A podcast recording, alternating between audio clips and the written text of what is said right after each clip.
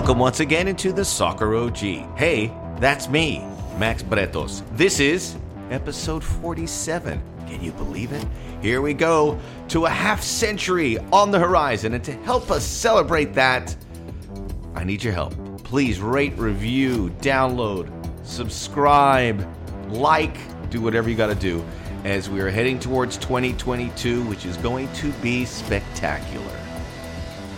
Join the Soccer OG masses as we get you prepared for a World Cup year the best way possible, with some great guests, some great analysis, and by me watching countless number of games, which I love to do, quite frankly.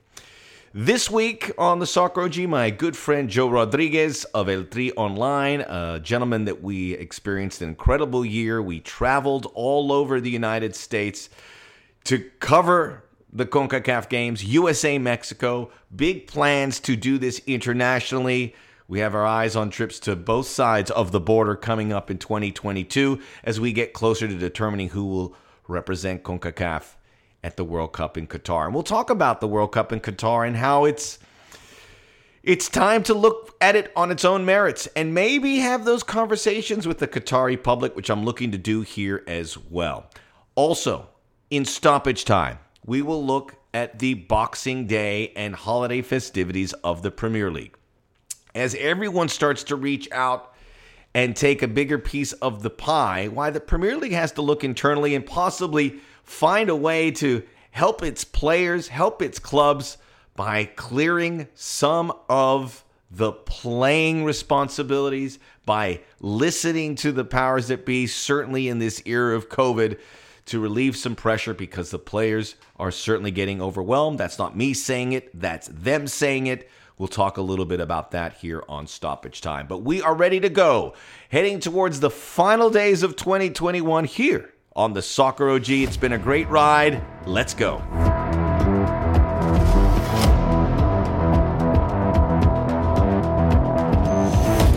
We are back, and a gentle reminder that the Soccer OG on YouTube is available. Max Bretos, go to that address and you will find it all there. Put in the Soccer OG, you'll find it as well. We will be talking about this potential move of Ricardo Pepi to Europe. We talked about Wolfsburg. It's not finalized, but it seems like they are the front runners. And what does that mean for Pepi? We've talked about all the key players in the U.S. system, or some of them, Christian Pulisic, Serginho Dest, and is it time for them to make a move? I think it's probably the case for all three of them. And in Ricardo Pepi, we trust.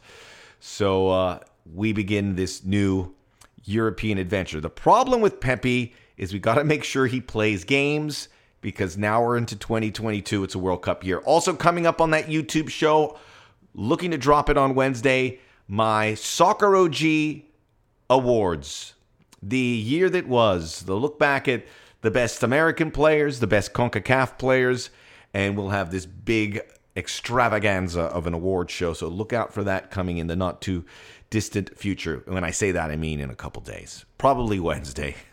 Don't hold me to it.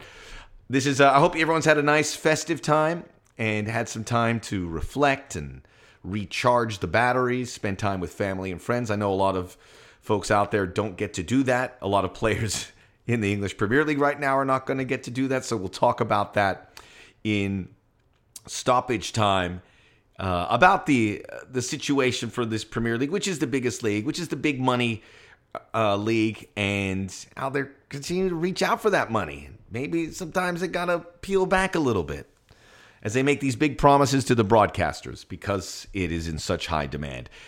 Boxing Day, I really enjoyed it, and it's a fantastic look. And with Boxing Day, I think you keep Boxing Day. Everyone loves it in England. Look, far be it for me to say to stop doing something that they've been doing for over 130 years. It's part of the tradition. It's part of being English, British, is to get up and see your team on Boxing Day. And so well attended. But maybe they're going to give him breaks somewhere else, right? Maybe give it a break, because remember, these other leagues are all stopped. Many by necessity, it's too cold, but you know they stop, and many because of religious obligations, quite frankly. So we'll talk a little bit more about that. moving ahead. And I'll talk about what happened in the Boxing Day fixtures. My West Ham United taking a hit. They're sputtering in the final month of the season, so falling out of those top four. I think they're still in sixth. Still a great season. And lots of goals, and it looks like no one's going to catch Manchester City. Christian Pulisic, he has become a science experiment for Thomas Tuchel. Thomas Tuchel even said it, saying Christian Pulisic is low on confidence. Playing him at the number 9, it's not his ideal position, but maybe it gets him confidence. Well, we saw this game against Aston Villa. It did not do that. Halftime, he kept him in there, which is good, but he played him at right wing back. This can't continue. You can't be that guy and say, can you play here? I just want to play where I want to play, where I'm good at. And he's never been given that opportunity. And it's something that I've been screaming from the hilltops for many, many weeks, and I feel as right about it as I've ever been. So we'll see how that unfolds, but maybe he's part of a January move. I doubt it, but we shall see. Ricardo Pepi, it does appear he will be moving here very shortly. We'll talk more about that on Stoppage Time, so we'll leave that discussion. Coming up in the business end, Joe Rodriguez of El Tri Online. I reached out to him. I said, let's talk about what we did this year when we had trips to Denver and Las Vegas and trips to Cincinnati. We covered USA-Mexico. We're looking to continue to do that, but it became a much better conversation on many fronts, as it tends to do on the Soccer OG. It's a stream of consciousness. This isn't an interview show.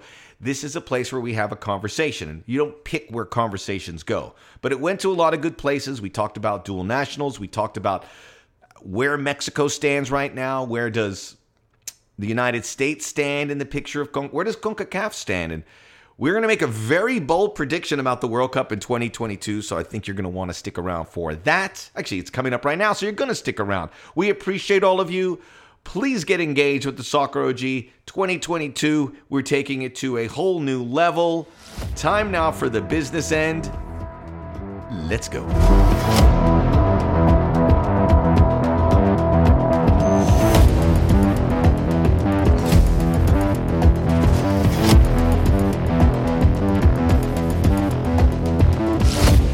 Welcome back. Time now for the business end, and I'm going to welcome in a good friend and a gentleman who had several adventures with this past year. We're going to talk about it as we've covered the U.S. men's national team and Mexico. Obviously, a lot more thrilling to cover the red, white, and blue, right? Joe Rodriguez of El Tri Online. I wouldn't say that, but it is very thrilling to cover the red, white, and blue. I'll be honest, Max. I think that for me personally, being a bilingual, bicultural Mexican-American, I'm not like your typical Mexican that completely hates the U.S. Yes, I have very sour memories, but at the end of the day, look, if the U.S. performs well, it's a great thing. I always give the analogy of like conference college football, right? There's a lot of people out there that have those rivalries that they may not like their opponent. But like, for example, if I root for the Pac-10, I'm going to root for like everybody else in the Pac-10 to kick the crap out of the SEC and so forth. Hey, that's Pac-10, kind of like, what is this, 2003? We Pac. Yes. Right. How many times? Because we worked at ESPN together. When someone would say the Pac-10 or they'd say something from the past, I go, what are you talking about? Or like they'd say the San Diego Chargers, like, oh, really? Oh, my God. That goes to show you like how my college football basketball is not up to speed. But you make a very good point. And Florida State, my college football, and I know I've said this before, but their rivals are Florida and Miami. I want to beat Florida and Miami. When we're not playing them, I want Florida and Miami to do well so that when we play those games, they mean something. And exactly. If those schools are doing well, it does well for all parties involved. And look, for instance, when LAFC didn't make the playoffs in MLS and the Galaxy didn't make it, some of the LAFC fans were going, yay, well, good. It's good that none of us make it. I go, nah, that's not good. It's good that people are talking about LA soccer. And that was a big miss because both teams are out and now LA's not even on the radar. I would rather have the Galaxy in there, not for too long, mind you, maybe for a game or two, just to keep that going. And it gives LAFC a target. And I think the same applies for USA and Mexico. I remember in the qualifying in 2013, and Mexico looked like they weren't going to qualify. And I'm like, look, I'd love to have Panama in the World Cup, but the reality is Mexico in the World Cup helps the U.S. It makes CONCACAF look good. Mexico had a great World Cup. They made the round of 16, should have made el quinto partido. And in the big picture of things, FIFA goes, okay, CONCACAF's having a good World Cup. We're not going to fiddle-faddle with taking away a bid away or punish them for this. We got to raise the standard, and that's why it's good that USA-Mexico, and I'm very excited about the development of Canada and obviously Central American nations and the Caribbean. We hope you come around as well, and I think a couple of them will. The more the merrier. I'm pulling for all these nations to do well. Exactly. I would never root, even especially in the World Cup, right? Like I would never root for Panama to lose to Germany or to lose to any African team or Australia. I would always root for all my fellow CONCACAF teams to perform well. Whether that's going to happen or not, that's different. But Max, also like the other thing to consider, one of the things, for example, when Liga MX used to play in Copa Libertadores, right? It was always exciting to watch, the Mexican teams play against the South American teams, especially the powerful, like, Boca Juniors and Rivers. I mean, those were battles, and you probably remember that. Yeah. And it was good to see Tigres or Chivas or whoever make a run in those tournaments because that made Liga MX look good, and that made the South Americans take notice. Exactly, and that's the same thing, right? Like that could be said when you have MLS teams that are performing well, like for example, when LAFC made that run, what was it, 2 years ago, right, in the CONCACAF where they made it all the way to the finals. Yep. By having to defeat three Mexican teams. Right. I'm sure that there's probably a lot of MLS fans out there that were rooting for LAFC. Yes, I agree. And I think I had that discussion when it was happening. And, no one's going to say it outwardly, but that's good. I always root. Like when Toronto FC made the final, I'm like, let's go win this, not just get to the final, win it, because it's important for the league to win this. And if it was Philadelphia or Portland or the Galaxy, somebody's got to win this. It's better that an MLS team wins, even if it's a rival. Then Liga MX wins it again, and we're in the same situation. It's a mess. Look, when I'm thinking of watching Mexico during all their World Cups, most recently in 2018, I wanted, when they beat Germany, I was pumped. When they made it to the round of 16, I go, good, especially with the USA not there and Panama struggling in the groups. That was it. And Costa Rica was struggling. I go, is CONCACAF going to be left out of the round of 16? And thankfully, because of Mexico, we were not. If Mexico doesn't make the round of 16 and they say, wow, no CONCACAF teams make it, you're like, it's kind of embarrassing. Max, think about this. Who was not rooting for Costa Rica against the Netherlands in 2014? That's an easier one. But still, I mean, they're a rival, but it's not the Mexican rival. But there was probably some people that go, nah, I remember when Costa Rica beat us, knocked us out, and I don't like Ronald Gomez, whoever was on that team, or Celso Borges. Just don't like that guy. He's a dirty player. I'm not saying that. I'm just using it as an example. But, there's probably some people out there. But, man, you're crazy not to say if Costa Rica and Mexico get to play each other for a spot in the semifinals, count me in. When Memo Ochoa is making whatever amount of saves against Brazil, I'm like, heck yeah, this is good. Yeah. Now, that said, it was good to see USA beat Mexico 3 times this year. Blow the little corneta, please. Little corneta. Wow. So as many of you may have noticed, and check out the Soccer OG on YouTube under my name, Max Bretos, do a lot of videos predominantly around the U.S. men's national team because that was prevalent here with the World Cup. And Joe does the same with an incredible crew of guys with El Tri Online. So we talked ahead of the summer and discussed about, hey, let's get out to Denver and see if this is something that's sustainable. So we got there, we went to the game and saw the Nations League. It almost didn't happen because remember how close Costa Rica and Honduras came to beating Mexico and the U.S. So we got this final. And then for me on my YouTube and on the podcast, we did a podcast in an empty parking lot at like 11 o'clock, 11:30, we pumped that out. And it was one of my better performing podcasts, and everything I did outside the stadium. It was my number one YouTube video outside the stadium in Denver with fans coming out, talking about the Nations League.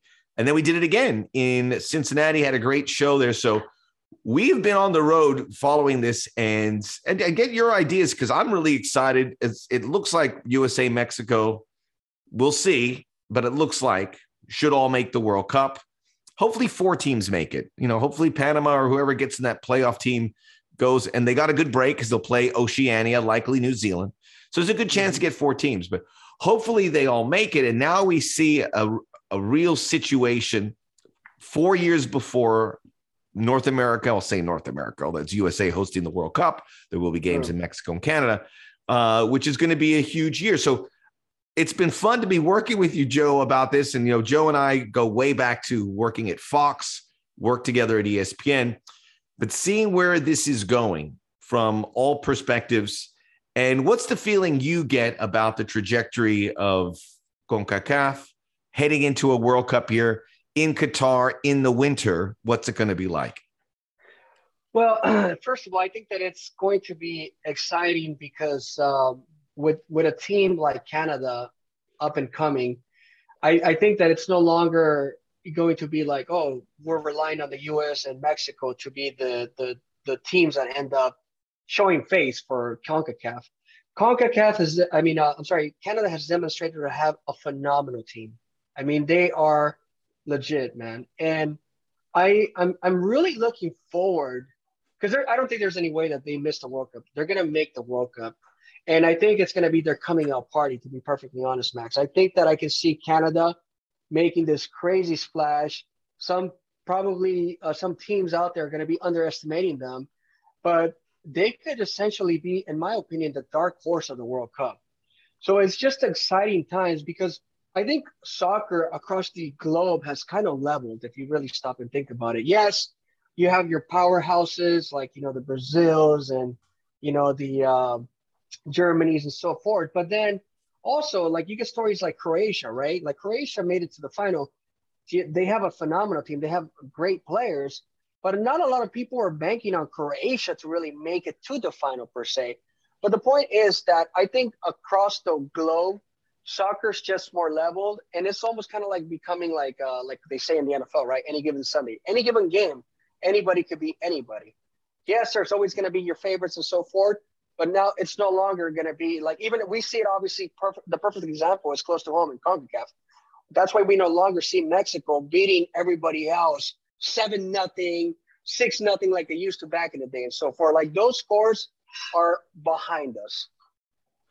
And I just hope that, you know, I think this World Cup is going to afford those countries. You know, when I think about teams that could surprise, and we look outside of Europe, and there might be a European team, but I think the European teams that are going to be there are going to be the heavy hitters. It already appears to be the case. We had Serbia slip in, but that's not a small – I mean, if Serbia made a run, I don't think it would be surprising, but it wouldn't be viewed upon as this huge outsider, because, you know, they knocked Portugal out of the qualifying. But outside of Portugal and Italy, you have Belgium, Germany, England, Spain. You have the big nations that are going to be competing to lift the World Cup in all likelihood again. But because it's in Qatar, because it's in the winter, I think it's going to make things a little bit different. And you look at surprises. And I was like, I was not paying attention to CONCACAF. And I was like, oh, maybe a team like Senegal or Algeria, maybe a team like Ecuador. And then I thought about it and I go, why not a team like, and, you know, we certainly would put Mexico in there, but Mexico is supposed to be competing for the quarterfinals of the World Cup. And they probably, one of these days it's going to happen, but maybe they get on that run. And then I was really thinking, why not USA and Canada? Because they have the pieces. If they get a good draw, that's all that it comes down to, really. You know, if you get a team on a bad day, or if you get a team that maybe wasn't supposed to be there, it can happen. And Costa Rica was crazy in 2014, because no one could have seen that coming, because they were in a group with Uruguay, Italy, and England, and they won the group. And then they got Greece. So, I mean, you have to earn it, but I think that can be duplicated by, you know, a Canadian team that is fearless and a U.S. team that has all this talent, and maybe Mexico, much the way they did it. And I know I keep leaning into 2014, but that World Cup reminds me a little bit about what we're going to see in 2022. It's outside of Europe. So the European teams won't have that huge advantage. So there will be some surprises. Going back to South Korea and Japan, remember, that was a surprising World Cup, even though it ended up Germany and Brazil in the final. You had Turkey in the semis. You had South Korea. You had Senegal making a run. You had the United States. So I think Qatar is going to kind of look like that. And I mean, if you told me who could be that surprise team that could make a run, and I'm not trying to get too cute, I could say I wouldn't be surprised, as crazy as this may sound right now, the quarterfinals roll around and it's Canada versus Belgium. Oh, absolutely, Max. I really believe that. No, yeah. And not just that, but it could essentially be either Canada, the U.S., or Mexico in the quarterfinals. Let's stamp it right now, Joe. Let's say one of those three are going to be in the quarterfinals in Qatar. Yes. And to your point, Max, I think that you're absolutely right. Anytime the World Cup is outside of Europe, there's always surprises. Always surprises, you know, because they don't have that advantage, right? And then also, like you said, it is going to be interesting because the World Cup is going to be taking place in November and December, right? That like I feel that alone is just going to be a different vibe, you know. People typically go in the summer, the summer vacation and so forth. And I don't know if you wanted to dive into this or not, but like some of the concerns that people have about the World Cup being played at that time is that it's going to be played or essentially the World Cup is going to be competing against the NFL during some of their more important months. You know, I was telling people, do not be surprised if the World Cup outperforms, like at least on a match level basis, the World Cup outperforms the NFL games. Yeah, that's it. When Qatar first was given, you know, when Sepp Blatter came out with the envelope and said, Qatar, you know, my heart sank.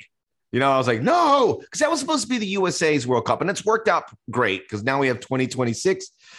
And it's a good thing to be further away from the pandemic. We didn't know about that back then, but it's good to host a World Cup when it's hopefully everything's in the clear and we have some normalcy. And now the USA will be able to enjoy that. Qatar, it'll get better, we hope. I think it will. I'm very optimistic. Cross our fingers. I know. I'm optimistic that this thing is starting to, based on the data, and I'm no scientist, but just, you know, what's happening in South Africa, and maybe that's going to be duplicated. And what, you know, my brother's a scientist. My brother was just here and he says, that's how viruses work. They soften the blow. A new strain takes over another one. And then it's not as powerful. That's what happened with the Spanish flu. And so we have a lot of, I'm going off on this tangent, but anyway, you get the idea. I think it's going to be better for Qatar. I think it's going to be better in like a few months. And I think certainly for 2026, unless it circles back, maybe it's a different virus, we should be in the clear as well. Not in the clear, but things will be a lot better. But now that all that has happened for Qatar and it's getting closer, I'm getting excited, not just because it's a World Cup, but because of everything we said, evening out of the playing fields, state-of-the-art venues, games that we're going to watch here that initially we thought, well, I'm going to be watching the NFL. I don't know if that's going to be that big of a crossover, but the games are going to be in the middle of the night. So, you know, I think we're looking at from a West Coast time, you know, like midnight, 2, 3. So it's going to be weird. We're going to be walking around like zombies for those few weeks. But I remember that in 2002, and I remember it very fondly. People are going to be tuning in the morning to watch these games, and it's going to be a different visual. It's going to be optically different than we've seen. It's going to be a World Cup like we've never seen because it's in Qatar and it's the first one in the Mideast. And these stadiums that look like creatures that came out of the middle of the earth, like Godzilla, and they settled in, and all of that kind of gets me pretty excited now, especially now that the U.S. in all likelihood will be in there. I know I'm jinxing it. Have you moved on past forgiving FIFA for basically handing them or selling the World Cup to Qatar? It's still weird. And you know what it is? It's a weird conversation, and the conversations are going to continue. But and you've probably had this too, Joe, you know, my, one of the big concerns is like, I want to talk about the games. And I did a YouTube video about this is going to be a good World Cup because this is going to happen. And people go, well, the human rights issues, the situation they're going to have with women and the gay community. And I go, yeah, that's terrible. But I mean, when do we kind of soften that a bit to watch games? I want to watch the games. I'm not sweeping that under the rug, but right. I want us to be diligent about it and talk about it. I want to enjoy this World Cup. And at some point we're going to have to. I always think about the I don't know if you ever watched that, the Last Week Tonight episode with John Oliver, where he talks about FIFA. And, I have not. Okay, so in that specific episode, he was talking about the World Cup. It was like 48 years ago almost. It was about Brazil. And he was talking about, like, he was comparing the World Cup to sausage, right? He goes like, we love it. We just don't want to know how it's made. Exactly. Exactly. You know? So it's tough, man, because there is a lot of issues to your point, right? And I think that, like, you know, we're all culprit, like everybody that's participating. But at the end of the day, it's like it takes governments to do their job, right? It's like if the U.S. government and everybody else decided, hey, guess what? We're not going to go to the World Cup, and our federation's not going to the World Cup. But then everybody else jumped on board and said, like, we're not going to do it unless you do it somewhere else where there's no human rights issues. Then obviously that's a whole different structure. But the fans are fans at the end of the day. And it's up to the governments to actually be responsible, if you will. And to the people that want accountability, we've disappointed them. We have really disappointed them because no one really came out and said, hey, we're going to boycott this World Cup. We're going to not send our athletes. We're not going to recognize it. And if that, as you said, if our government said that, we would fall in line and said, sorry, but no one ever came close. Not the United States, not the European nations, which would seemingly lean into that a little bit more. We saw some teams say that they were not going to recognize. I think it was Norway that they didn't want to participate in something, but they still, if they qualify the World Cup, they're going to go. Right. So I'm telling you, man, it's like sausage. It's like sausage. It really is. And look, I'm still going to eat sausage. And I'm willing to, I think someone who's a Qatari reached out to me on a comment on YouTube and said, "What? It sounds like you're passing some judgments. You are already vilifying this effort." And he goes, "There's a lot of good that's going on." And I was alerted that these stadiums are actually going to be lifted up and put into places where they're going to be needed. And there are some good things. I'm not wiping away anything. I'm just saying I heard from Qatari people and go, we're hearing this all the time. Right. We want to welcome the world. We want to show that the perception of us is a little different. I don't know if that's going to come through, but in addition to not dwelling on some certain things that it's not going to change the World Cup from happening. We could put our head down and say we are, and I don't know enough about the atrocities, whatever they are, about the stadium builds. I would love to sit down with someone and really, maybe I'll do that on a podcast here in the future and talk about what does that look like in Qatar? What are we getting right? What are we getting wrong? And if there is something there that we can kind of address it. But as this game's come along a little bit sooner, it doesn't do us any good to kind of dwell on that in a bit. And I want to really look at Qatar and learn about the place. There's mistakes made. There's mistakes made in a lot of places. But I want to take this opportunity to learn about and see what it's like and what are they willing to concede through a World Cup? Because this is an outreach too, right? They want to see people come to their country. They want to see it in a good light and say, look, we're not as we are perceived, or maybe there is a few truths, but there's not going to be a perception that we've seen coming into it, which has been very negative from the very beginning. Right. Well, here's the thing, Max. I mean, the truth of the matter is that, nations, just like people, are different. Their cultures are different, and the way that they do things are different. There's a lot of things that are very cultural based that people in the Western world may perceive as like, oh my God, how can you possibly do that? But to some people, that's part of their culture.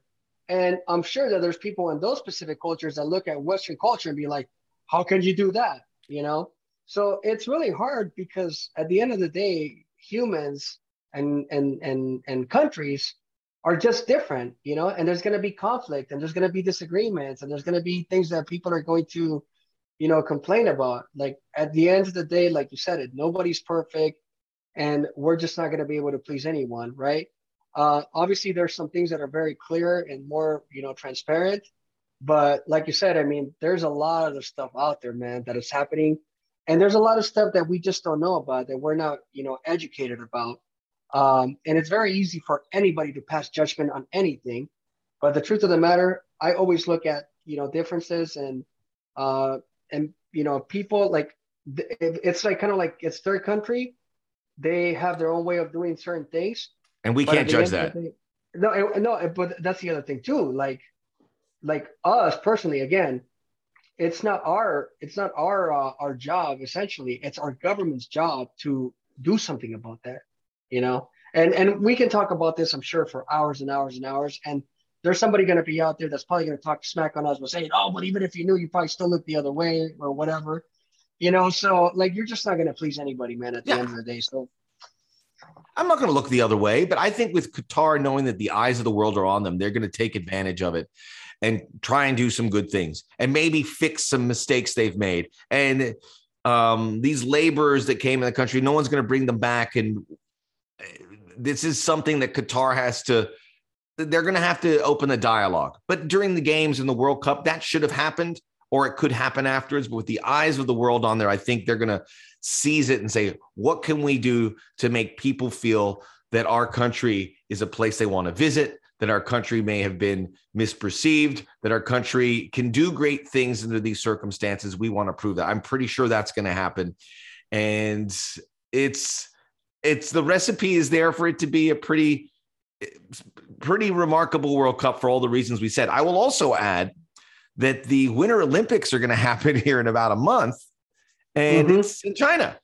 And you know, they've already said the U.S. government, we're not going to have any diplomatic connections. We're going to wipe our hands. But they didn't say we're not sending our athletes. Exactly. Diplomatic is the key word. It's diplomatic. So that is just that doesn't carry a lot of weight. I mean, it's like, okay, great. That's politicians politicizing. So I'm like, great. I mean, what difference does it make? It wasn't like in 1980 where the U.S. government, when they was in Moscow, said we're not sending our athletes, which is terrible for the athletes because they don't think of the politics. They want to compete in these games. It just so happens that this competition is in China. And the Soviet Union did the exact same thing. They did 4 years later. So the point is that with so many differences and so many things happening, at the end of the day, the ones that end up suffering the most are the athletes and the fans. And we want to see it. We know there's a lot of mistakes being made, but we got to – by the way, I'm not going to – are you going to watch any Winter Olympics? I'm zero excited about that. And I do enjoy skiing and ice hockey and stuff, but I can't. No. I mean, especially if I'm waking up to watch anything at 3 in the morning, it's the World Cup. It's the World Cup. Yeah. And we're excited. The great thing about the World Cup, which the Olympics does, is they delay some. They can't do it that much, but they delay it for prime time so you find out the results. That's not happening for the World Cup. You got to get up at 2 in the morning, 4 in the morning to watch these games, or you're going to miss out.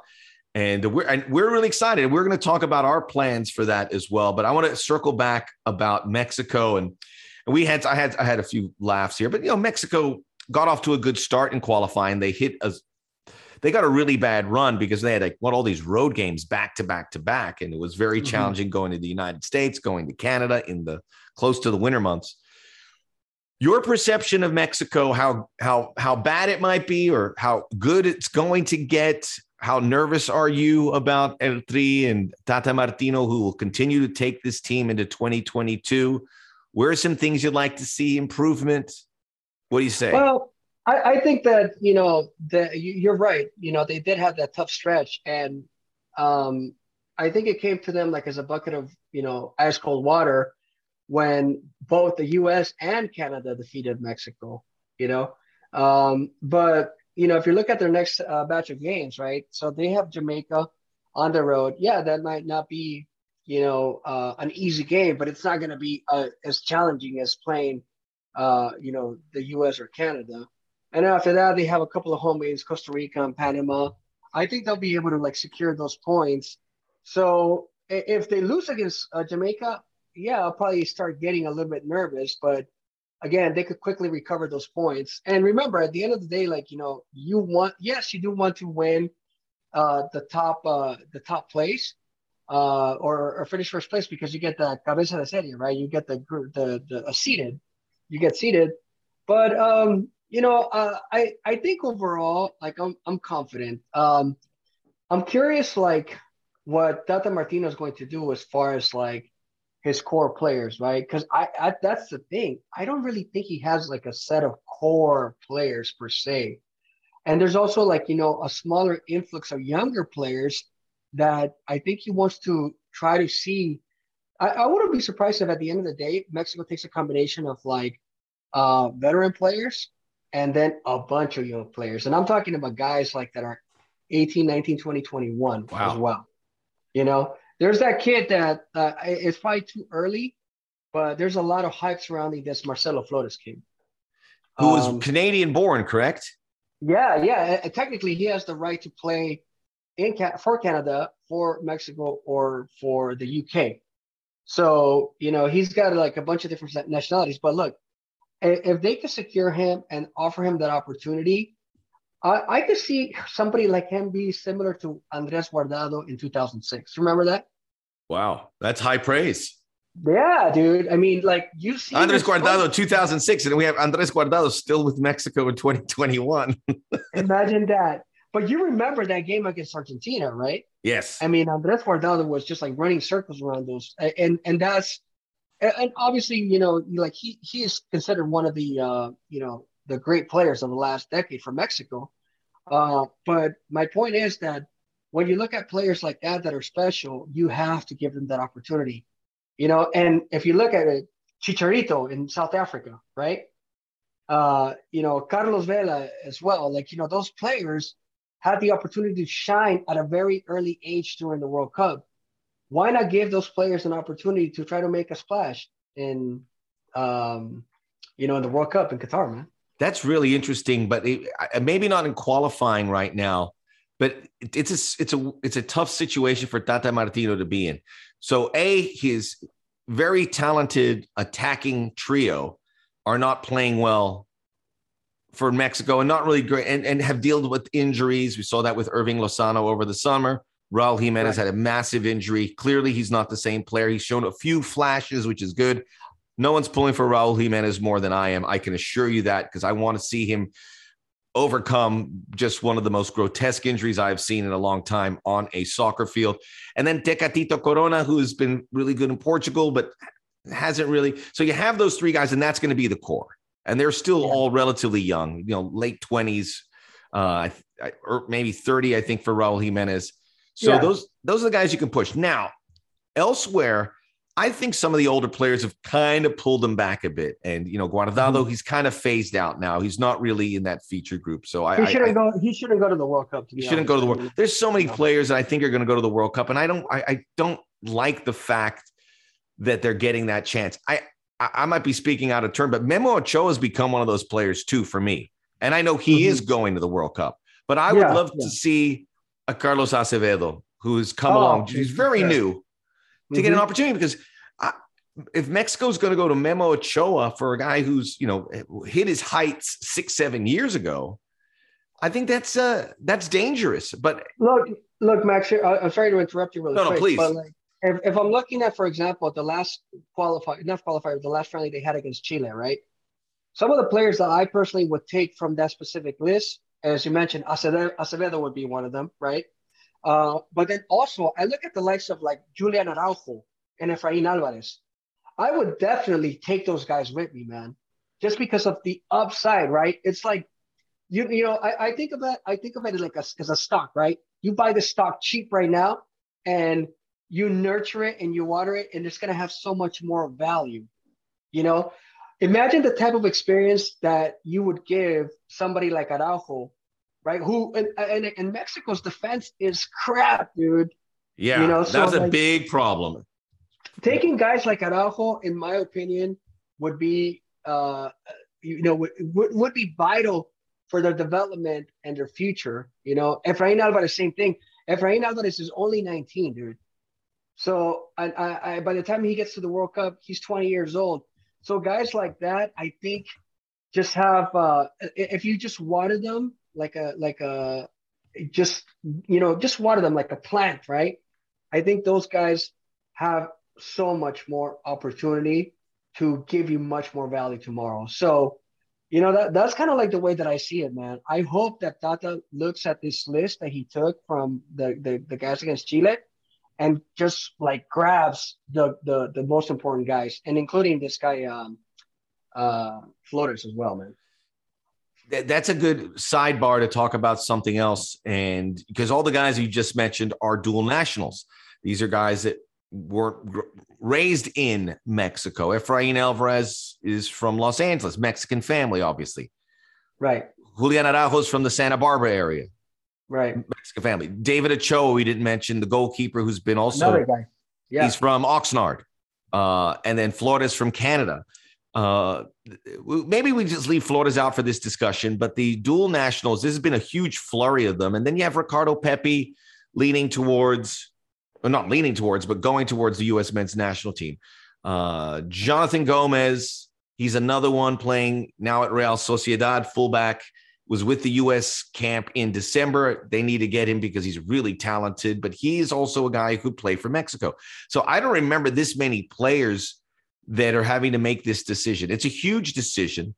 And you being a Mexican-American, you look at what this legacy is going to be like. What is these decisions like for these young men? I know it's very difficult, and it stinks that it has to be a decision now, and you got to live by it for the remainder of your professional career. But that's the way it is. I don't think it's fair, but it is what it is. And you know, lines are going to be drawn, and these guys are going to feel the bearing of it. How do you think those decisions are going to be viewed? How do you think, what goes into making those decisions for these guys like you who grew up in California of Mexican heritage? I think that a lot of it has to do with personal emotions, right? And family, and what it does to your relationship with your family, right? So depending on how many generations their family has been here. So for example, you know, I was born in Mexico, but I was raised in the United States. So I'm pretty much an American, you know, because I was raised here most of my life. However, like if I was good enough to play soccer and I chose to play for the U.S., my entire family would disown me, you know? So that's what I mean about we can't have that.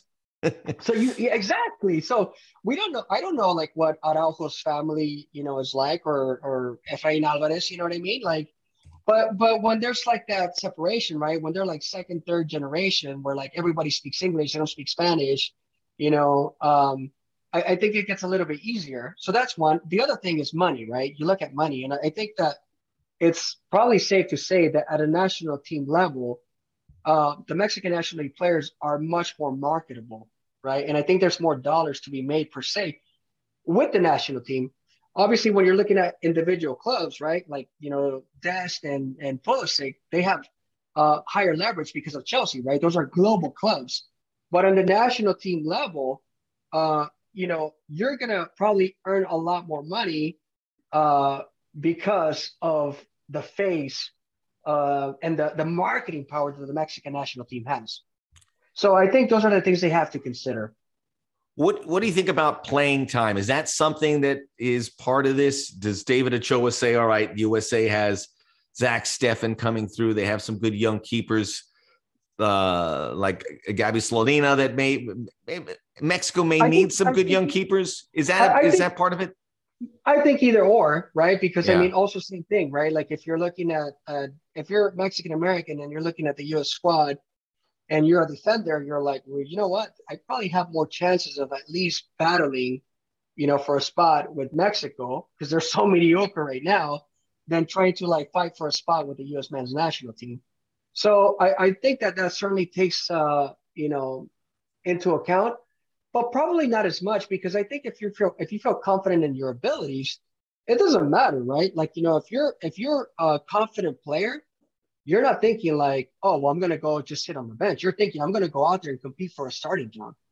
So I think that that's probably at the bottom of their decision. But unless it's like blatantly obvious, right, that you're just like not going to, you know, take out like the starting keeper and like that guy's just going to be there for the rest of his career.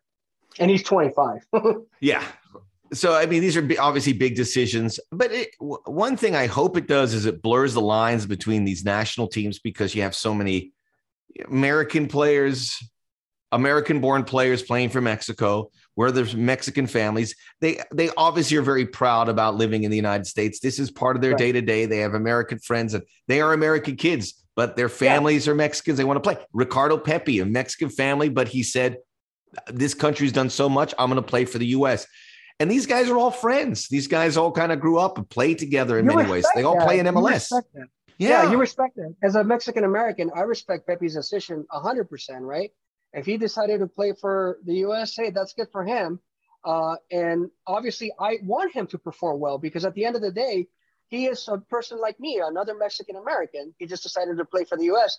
But here's the other thing to consider, Max, that so, for example, even like a lot of these, like, you know, Mexican players who are now playing an MLS, think about also, you know, and the best example of that is Carlos Vela.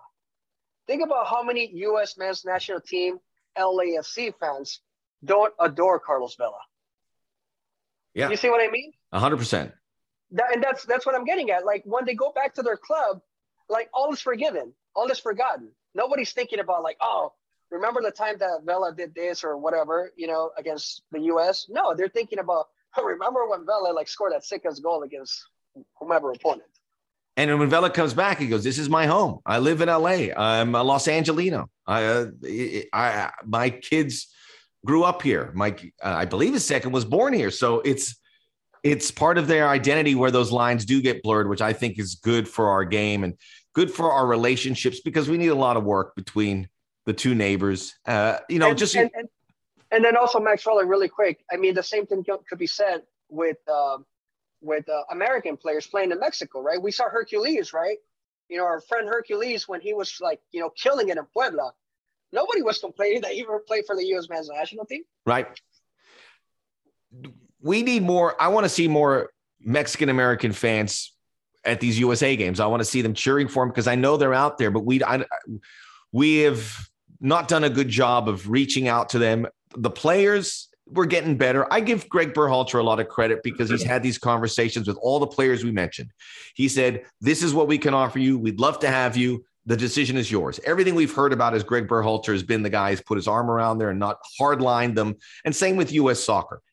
However, we have these situations where, and I understand it. First of all, I understand it with playing games in Cincinnati, playing games in Columbus, making tickets available to folks in certain areas, which will make that audience look very white American. And I look, we were in Cincinnati. You could see the advantage. There's no playing around here. You got to qualify for the World Cup. You got to put your team in the best situation to do so. So the U.S. soccer is going to play in Columbus. They're going to play in Cincinnati. They're going to be playing in Minnesota here. They're playing in Nashville. Where else have they played? Austin, which is a bit of the outlier, but it depends on the opponents. But, you know, I want to see the U.S. soccer is going to put a line in the sand and say, look, we're playing these games because we got to win these games. And the proof is in the pudding. They have won all these games. Mm-hmm. But I want to see that kind of connection being made with the fans and more so with the players, which it's not. And we saw it. It was almost exclusively white crowd there in Cincinnati. Yep. And we heard about these stories where tickets weren't made available to certain areas because they didn't want to risk maybe having a pocket of Mexican fans, which I get, but it's still a weird practice, which I hope we can move away from. Yeah. So are you concerned a little bit that U.S. fans, or not necessarily U.S. fans, but U.S. soccer and the U.S. men's national team could be alienating Mexican-American fans? A little bit. I don't want to lose them because I think they're there and it's an opportunity to have them. And look, I live in L.A. and I have a lot of Mexican-American friends and we have these conversations. And I talk to Hercules a lot because he's the guy right in the middle of it all, being a Mexican family who is aligned with the United States. But we don't cater enough to those kind of guys. Our identity is the Midwest, the Northeast, and sometimes I don't think we're represented here enough. That's what's so important with what Ricardo Pepi is doing, because he is shifting that a bit and making the fan base say, look, here I am. I'm one of you. There's more like me. And this is not only part of our country that we have to acknowledge, but this is part of the country which could put us over the top to do incredible things as a soccer nation. So I know for a fact that there's Mexican American fans that want to pull for the U.S. I don't think we have held their hand enough and said, you are we're including them here. And I don't know how to do that, but it's, you know, in many ways it's just selfish because it's more money in the pot. It makes this sport bigger. It gets us more eyeballs. And that's good for me. That's good for you who cover this sport.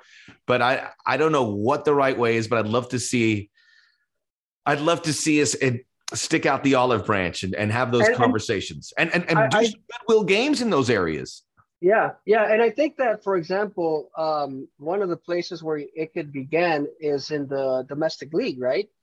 I think that if Major League Soccer does a good job at continuing to cater towards the Mexican American, Latino American communities and making them fans, right, of their respective clubs, there's a much bigger chance that if they develop an emotional connection to their local player, regardless of color, right, that they would automatically root for the country. You know what I mean?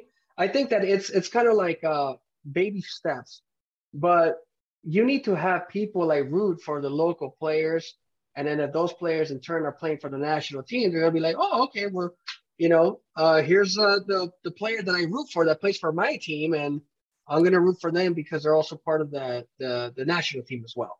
And I have to agree with you. Unfortunately, I don't think that U.S. soccer and just like many corporations in many areas, there's just very little outreach and the lack of representation for, you know, Mexican Americans and Latino Americans across the board is very little. But to your point, I think that if they were to like, you know, yank the best talent, you know, and Pepe's like an example, it could certainly like, you know, just put them over over the top. And that's it. And it's a game changer. It's over. You know, then Mexico's going to be chasing after the U.S. for the rest of history. Yeah. And I'd say Ricardo Pepi's that entry point, and that's something U.S. soccer can control. But everything we do, the way we present the sport over broadcast, there's very little. There's very little indication that we are catering to a Mexican American audience with our presentation, with everything. So all of this has a lot of room for growth. And again, there's a $sign attached to it because I've always said that.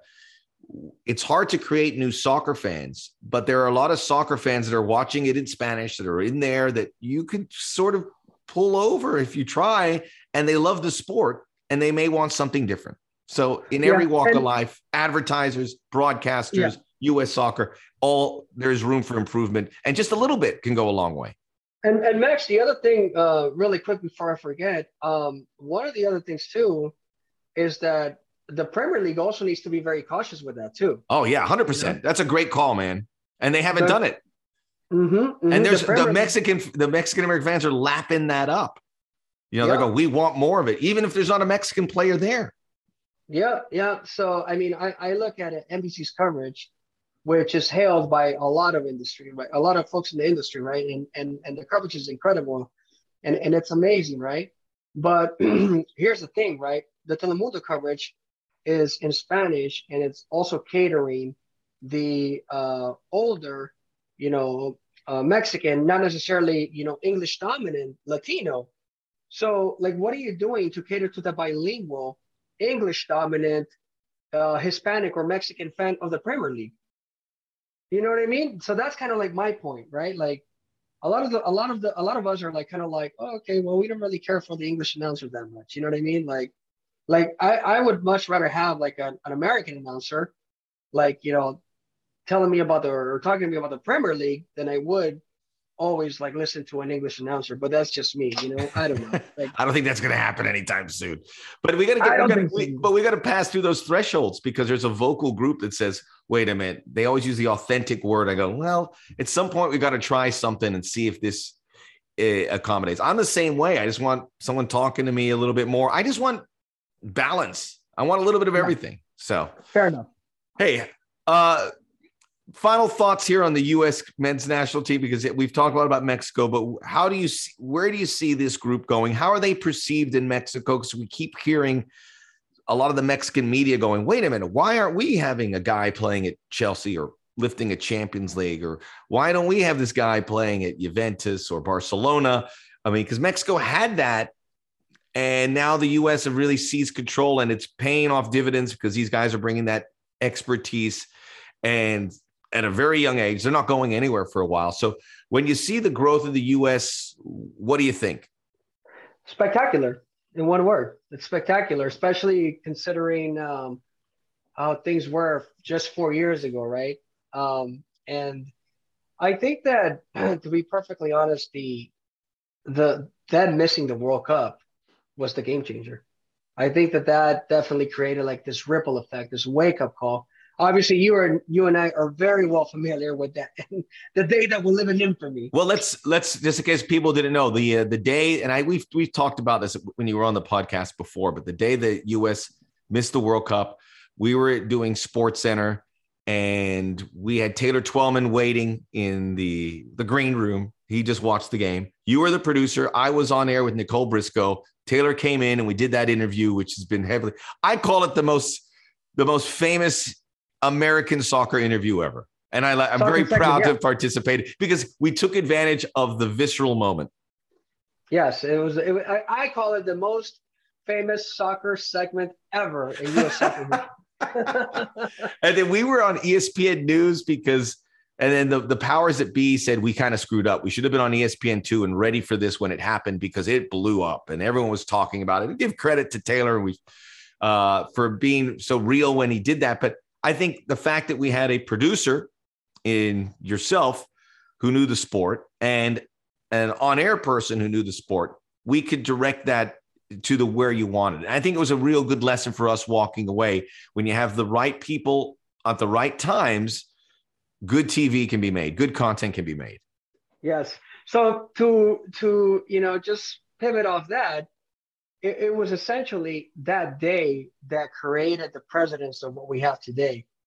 If the U.S. would have clinched the World Cup, then I think a lot of the mediocre things that were occurring behind the scenes would have kept going. But I think that created a lot of change, right? That created a lot more pressure from the federation and from the players. And I think that, obviously, a lot of it also is luck, right? The fact that the U.S. has these phenomenal players, it's luck, like, again, we talk about like the depth, and Pulisic was already there, right? But even then, like, he was just starting, but like, you're talking about like McKenzie, right? And all these other players that play in Europe. I mean, it seems like back then it was just a handful, and now it's just like an army of players. I don't know how it happened, man. It's like one, and every time you look, another one's going and playing. Right. It's weird, because I agree. Something happened where this came out of the ashes. And I think that's probably a good place to start, when they didn't qualify for the World Cup, which is weird because you figure that interest would go down. But instead, more and more players or at least these European leagues are turning their eyes to the United States and seeing the marketplace. Maybe it was always like that, and now they're really developing it. It's like the Phoenix Saga, right? Like, to your point, it was like it had to die so it could be reborn from the ashes. And like, it just took such a crazy turn, because again, looking at 4 years ago to like what we have now, it literally is night and day. So it's spectacular. At the end of the day, looking at what the U.S. national team has done, it's amazing. I'm really happy for the squad. I mean, look, when the U.S. does not play Mexico, I'm going to root for the U.S. That's the only time that I don't root for the U.S. to win. So once the U.S. starts playing like all these other opponents, I'm going to root for them. I'm going to hope that the best players are made available, but I also do want people to understand that, if you want to win more of the Mexican-American fans, like, they need to be inclusive. They need to include them. They need to call for them and ask them to join them as well. That's the only way that's going to happen. But, to finalize the answer, Max, it's just simply, I think that optimistic is a very light way to put the future. It's good. And by the way, if it's USA or Mexico or Canada or Panama or Costa Rica, if they make a semifinal or a final of a World Cup, that's good for everyone. That's going to make CONCACAF really shine. More money comes into it, more investment. You watch.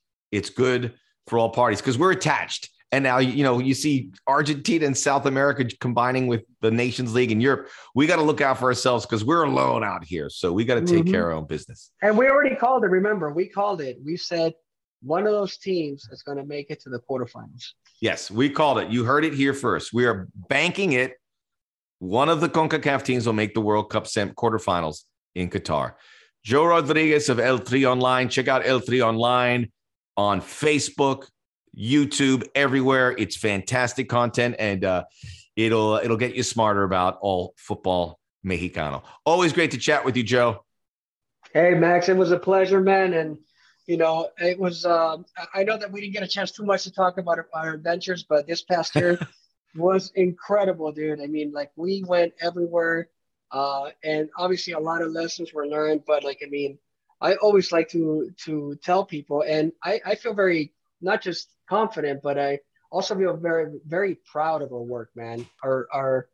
If people have not seen our shows, they should go back and watch our shows from Cincinnati, from Denver, and see like that, you know, even with our small teams, we put a lot of value in our production, and our production value is very visible when you watch the stuff that we do. So it's been great. It's been an honor, like, you know, to be able to work with you this year, and I'm hoping that next year we can continue to do some more good stuff, man. Yeah, looking forward, and early, so we'll be cracking on that. Look out for our co-productions coming up soon with Soccer OG and El Tri Online. Joe Rodriguez, always a thrill. We'll have him back because we'll talk more about our year because it was very good. But coming up on Stoppage Time, we'll talk about Boxing Day and the proliferation of Premier League games over the holidays. What it does it mean? We'll be back on the Soccer OG.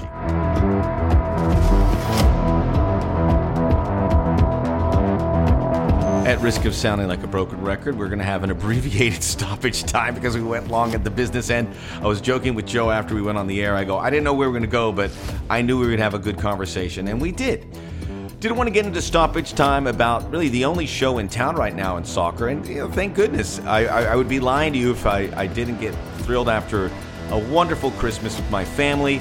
My mom was in town. My brother was in town. That I got to get up at 6:50 Pacific time to tune in to a full docket of Premier League action, all the big games. There was some postponements because of COVID. And I think that's part of the story because COVID's made these festive seasons a little precarious. I thought we would not see games on a Boxing Day. I think a few of them got, I think it was four. Was that right? Four? And these COVID-related, a lot of teams short of players, but all the big clubs were certainly, a lot of the big clubs were in action. We saw Manchester City lay down a marker against Leicester City. Brendan Rodgers not happy about that. We'll talk about that here shortly. We saw Arsenal continue their incredible run by beating bad teams and beating them convincingly. I'm a big believer now in Arsenal. I think they figured it out. Martinelli and Sakho, just two superb young talents. Odegaard is really pulling the strings there, and Xhaka. It's good to see that come together because they have really labored. Arsenal good in the Premier League is just going to take that league to a whole new level. And that's where it is right now. It's at a whole new level. And the big deals that we saw with NBC, with $2.8 billion, and you know the deals are being made with several broadcasters in Britain and then throughout Europe. Everyone wants to see the Premier League throughout Africa and Asia and Mexico. Everyone wants to see the Premier League for obvious reasons because it is the best league. There's no discussion about it. There was a discussion 2-3 years ago. There's no discussion about it now. You look at the Champions League. 4 Premier League teams went through. No other league matched that, and I think that's going to continue to see the gaps. You have to look at who could compete to win it. You know, all the remaining Premier League teams have a shot at it. Maybe not Manchester United, but maybe if they fall together with Rangnick. But Chelsea are the reigning champions. Manchester City, I think, are the high money favorites. And then Liverpool also give it a run. Who else could compete for it? Bayern? Yes. PSG? Real Madrid? Possibly. That's it. And that's the Premier League teams. Those are the teams that could win the Champions League. Ajax? I'd love to see it. Maybe not. Just don't have the resources. So a lot of people, and Antonio Conte even said he was talking to the Premier League folks about bending some of this festive games to help accommodate the teams that are losing so many players due to COVID. And he says, well, it was like talking to a brick wall. They don't want to move anything. This is always about money. It's about going to the broadcasters, which is fine, They want these with all the people that go to the games in England, I mean, everyone's watching it. I don't know what they rated here, but, you know, we had games in a 7 a.m. window. Then you had a game at the 10 a.m. window, which was the Chelsea-Aston Villa game, which was really compelling. Sterling for us here in the United States with Christian Pulisic participating. And then you had Brighton-Brentford, the late game. Remember, the Premier League doesn't do late games like that anymore. It was like 12:30 Pacific time, 3:30 East Coast time. So you had that. And now you have games coming up on the 28th. And now you have games on New Year's Day. So it is really demanding. I saw this interview with Michael Antonio of West Ham, and they were asking, what's Christmas like for you? He goes, I haven't experienced Christmas. He goes, I think almost every year I'm in a hotel on Christmas, not with my family. And that broke my heart.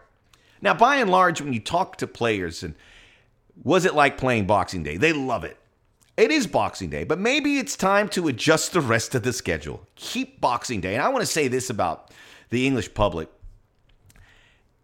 If it's cold, if it's rainy, if they have to do something post-Christmas, there's no excuses. They all show up. There were some empty seats, I know, at the West Ham game that I was watching. So they weren't all flying out. But generally, they're very well supported.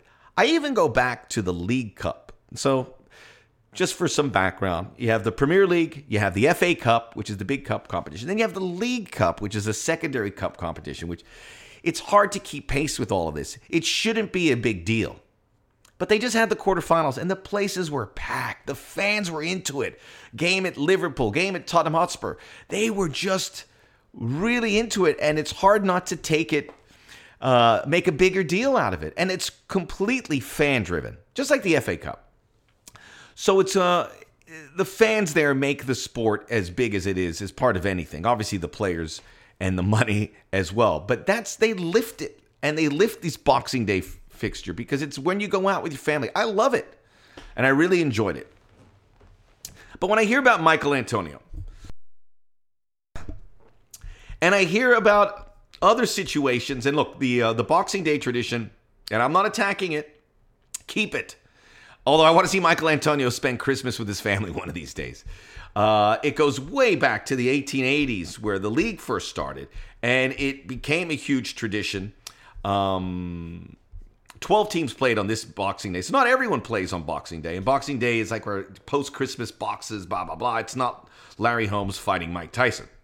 Excuse me. And then we here at the United States and many other places watch it on home. It's a tradition, December 26th. It's a bank holiday. It's traced back to Charles Dickens, who coined the term in 1833, and it's been a holiday since 1871, and football leagues played there since 1888 on Boxing Day festivities. Everyone who talks about it speaks so fondly. But we're hearing the managers talking about, look, we have a real hard stretch here. And Brendan Rodgers, Leicester City lost to Manchester City 6-3. Another really, really entertaining game. And he has to turn around now to face Liverpool on the 28th. He says it's a ridiculous schedule. Players aren't fully recovered for 72 hours after a game, so for us to be playing on a Tuesday against Liverpool is ridiculous.